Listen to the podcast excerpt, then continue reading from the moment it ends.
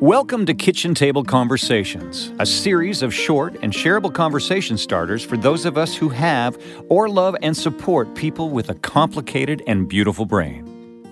Here's your host, Angela Geddes. Hi, everyone. Welcome to another edition of Kitchen Table Conversations. I'm your host, Angela, and I just wanted to reach out and say thanks so much for tuning in.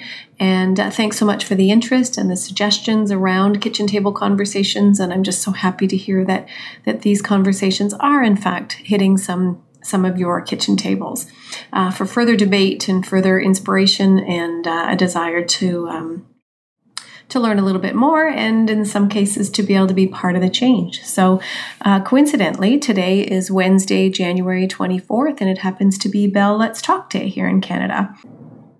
Since 2011, I'm understanding Canadians and people around the globe have joined um, in, I think it's the world's largest conversation around mental health, and it happens to, to be on this very day.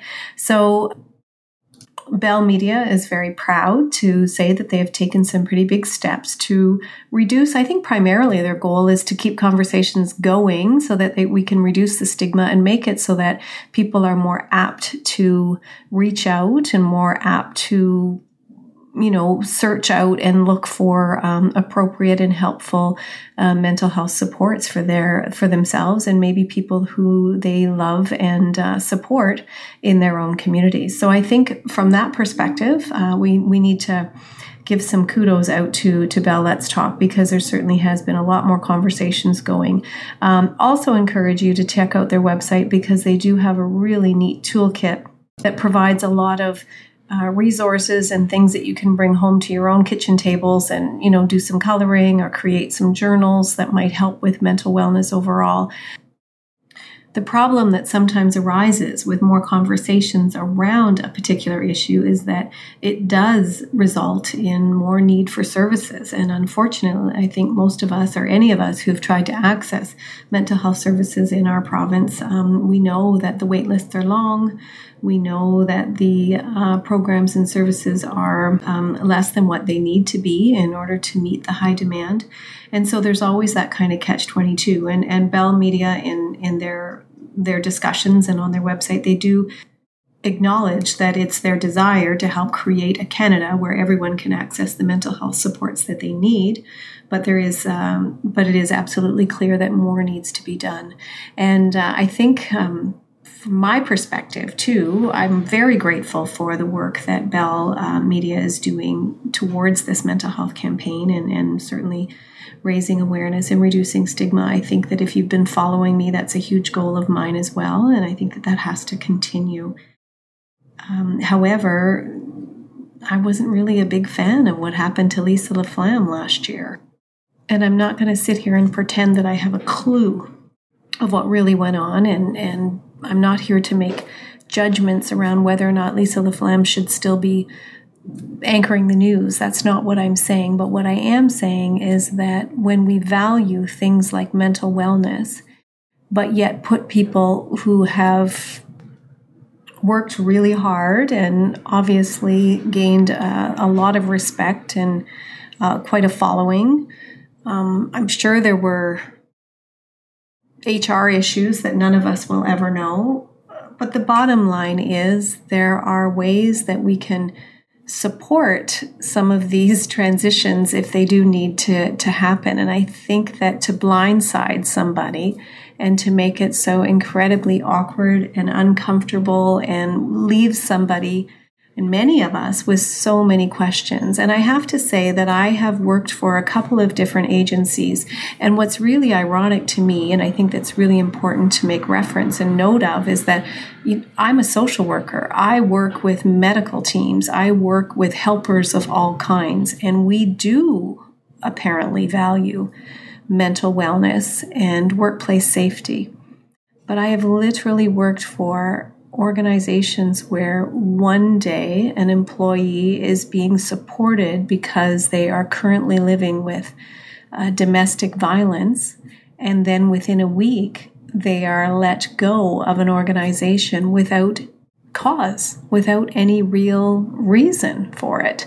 Um, the position is still there, uh, just a sh- you know a shuffle within the organization. New management comes in. They happen to be given information that they feel they need to act on. And the next thing you know within a very short time frame i think there were 17 people leave an organization um, due to hr issues. And and having seen people dedicate 10 plus years to an organization to then all of a sudden be walked out the door as if you're some sort of criminal uh, I'm not really sure that people understand the gravity of actions like that and what the implications are for not only the individual, but for the family members too. So we say, on one hand, as organizations and as um, healthcare providers, that we value mental wellness, but I'm not sure that we always demonstrate beyond a superficial level what it really means to support mental wellness and overall good health within organizations and within our adult um. So, so there, I said it. Um, I think that there are still many, many problems with stigma and misunderstanding, and with our superficial efforts to to support people. Um, however, the conversations are continuing, and we can feel more than one thing at the same time. So, as much as we can feel a little bit concerned around some of the HR policies within an organization, that doesn't mean the whole organization is is terrible and they're not capable of doing some really good things. And I think Bell Let's Talk is is a really prime prime example of that. But this whole conversation and the point of kitchen table conversations is about to highlight some of those discrepancies and to make sure that when we say something, we really mean it and that we all remain a little bit curious to dig a little bit deeper to really understand the implications of our words, of our actions, of our jokes, of our tendencies to kind of minimize or dismiss the need for counseling. I hear it all the time. And I kind of find that a little bit odd given that I am actually a therapist. I think sometimes the people around me forget that. So let's get back to Bell Let's Talk. I encourage you to check out my website because there's a lot of uh, links and information there to help us understand the, the, the statistics, help us understand some of the language and terminology that we can use to help reduce stigma, where to get access for, for some support. So check out my website for that. And in the meantime, we'll go back to some of the messaging from Bell Let's Talk in terms of how we can all be a part of this new year and you know doing what we can to make to make positive changes and to take action towards improving our mental health services and supports. So they're suggesting that we all can create change and real change by doing one or more of the following. So they've got, and they've used the word change as the acronym, with the first word being choose a mental health organization to learn more about or to even support. You may want to consider making some donations, or if you've got some toys or some used things that you're no longer needing that maybe the organizations will will benefit from. Um, feel free to reach out and learn more about that help a friend who may be struggling with their mental health by learning how to support them. So, CAMH, which is a Center of Addictions and Mental Health, has um, a certificate program that uh, all of us can take to learn how to be more supportive to people within our community without necessarily being a professional in this field. And the next word is ask how you, um, how your school, pardon me, or how your workplace or how your community is creating change and improving circumstances for mental wellness overall. And the next word is nurture. And that focuses on nurturing your own well being by practicing and learning mental health strategies that will help to keep you well.